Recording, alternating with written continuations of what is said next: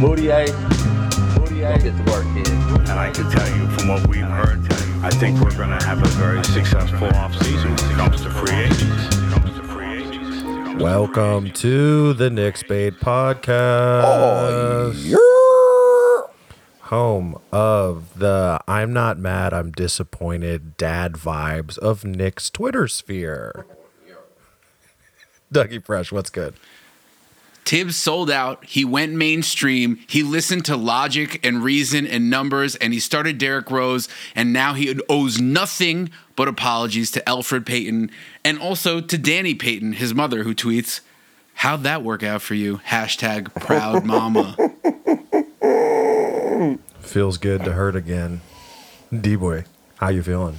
You're validated.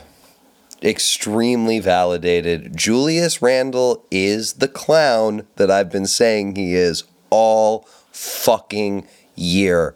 All you little fanboy casuals can suck my dick. This is the equivalent of winning a championship for D Boy. These three horrible games of Julius Randle. So satisfying for him. Get the Photoshop out. We won a chip by doing this. Oh, that sadness. I love it. Your saddest, favorite Sad Knicks fan, Monty. Final score Hawks 105, Knicks 94.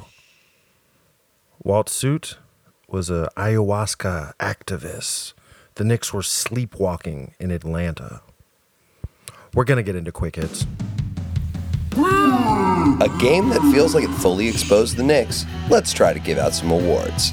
The Kaiden Randall, who's your daddy most valuable player, goes to the shortest man on the floor, the only guy who rivals Thibs for worst comb over, Ice Trae Young. He made his 21 points and 14 assists look easy as the Hawks preyed on the Knicks for the win. Rayford. The Like Icarus He Has Fallen award goes to the overhyped and out of sorts Julius Randle. He went 2 for 15 from the field. His field goal percentage is 24%, and he had more turnovers than three pointers made for the third game in a row. Overrated. The Morpheus Red Pill goes to the one man that lies between the Knicks and extinction, Derrick Rose.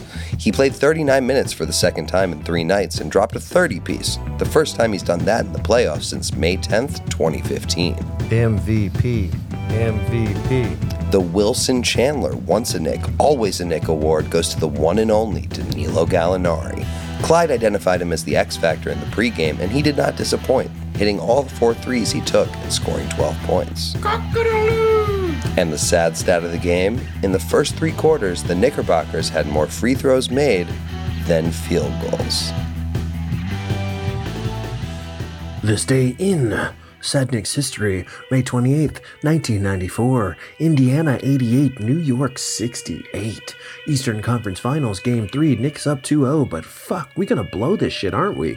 Jordan finally out of the way, and we're gonna blow this shit. 13 points in the third quarter, 16 in the fourth. Derek McKay scored a team high 15 points and played 42 minutes, continuing a time honored scrub to star tradition.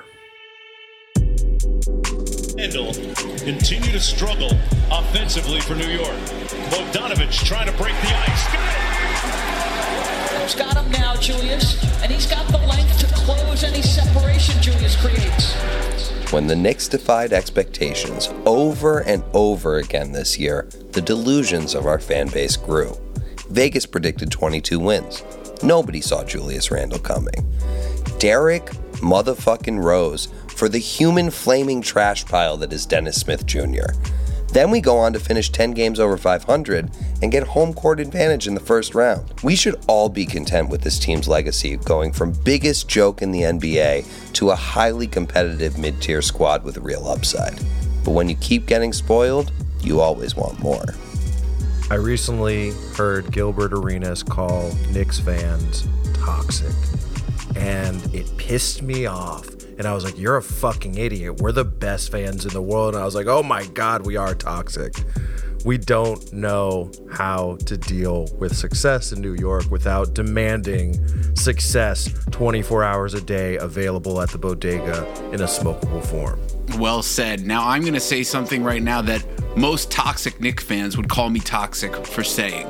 The reason I haven't felt totally satisfied with this year, underneath it all, this team is built on Julius Randle, and I love what he's done up until now, up until these last three games. It's a bedrock foundation of a guy who's playing scared in the playoffs. What are we going to do? These are the three most important games of Randle's season so far.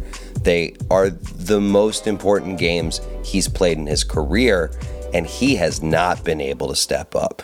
So, if this continues, if he continues to strike out at epic rates, what does Randle's playoff performance mean to his legacy and the legacy of his season?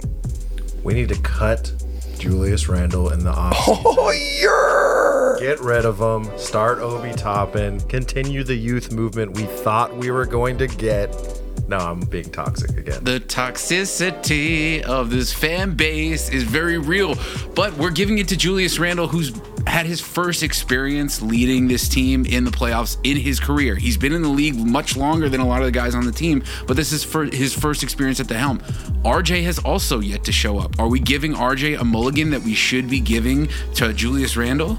It's a fair question, but one is a 20 year old, and the other one is supposedly the best player, the veteran that's going to lead them through. Trae Young is 22, and he's putting on a fucking show.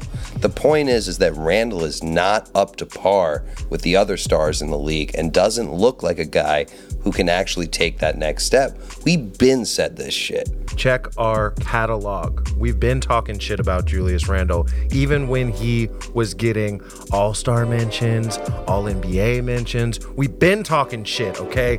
Check the Chronicle. So we're talking about legacy. We're saying that Randle is not the legacy piece as like the leader for the next 10 years of this team. He could be a leader. He could be a piece.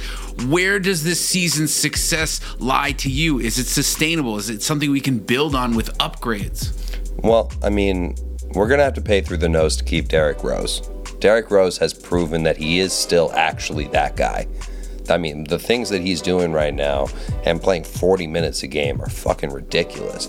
Obi Toppin has also showed the fuck up.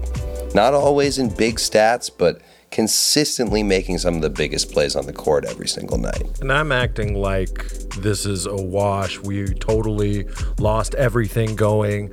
We should blow it up. We should uh, cut Randle in the offseason. But I watched that victory the other day twice. I stayed up till five in the morning rewatching the game because I love this team. I want the best for them. And unfortunately, the best for them is probably not Julius Randle, probably not Reggie Bullock, probably not the vets getting the minutes that they get. The biggest disappointment so far this series to me is the drop off for RJ and Quickley after game one. I mean, RJ didn't play that bad in game two, he just didn't get in in the fourth quarter, but Quickley's looked off. And we thought he was going to be a killer, and it's really sad to see him so stressed out. And I wonder if that has to do with the limited minutes he's been getting this year. And now that the pressure's on and Thibs is fucking with the lineup, Quickly can't really get on because he's uncomfortable. And he could have gotten that time in regular season minutes. This team needs to make an upgrade at the point guard position regardless of what direction you go in. If you keep Derrick Rose, he's a sixth man of the year candidate. I still don't see Quickley having that ability to be a starting point guard in this league. Roll that. Light that. Smoke that. It's time for blunt talk. This is a Blunt Talk public service announcement. Yo, fans, you're fucking wildin'. Hell, the world wildin'. I get it. It's been 14 months. You've been locked up in your house apartment or shack in the woods. You're tired of your family. You're tired of your wife. You're excited about going and cheering your favorite team again. But check yourself, okay? You're trying to pour popcorn on an injured Russell Westbrook. He'll fuck you up with one ankle in real life. You're trying to spit at Trae Young. Yo, that's mad disrespectful. And if he throws a basketball at your face 100 miles an hour, you deserve it. And you can't keep it unracist. I'm looking at you, Boston. You're a bunch of cucks. Yo, if you think just because you bought a ticket to a game you can do whatever the fuck you want, I hope that an NBA player comes through, knocks your bitch ass out, you come to, and he's fucking your wife and or mom, okay? Get it together, you cuck fans, before you ruin this for the rest of us non-idiots. We hope you all enjoyed your Knicks bait, and never forget that the lily white and full of lukewarm takes, Wally Szczerbiak, Never, ever played for the Knicks.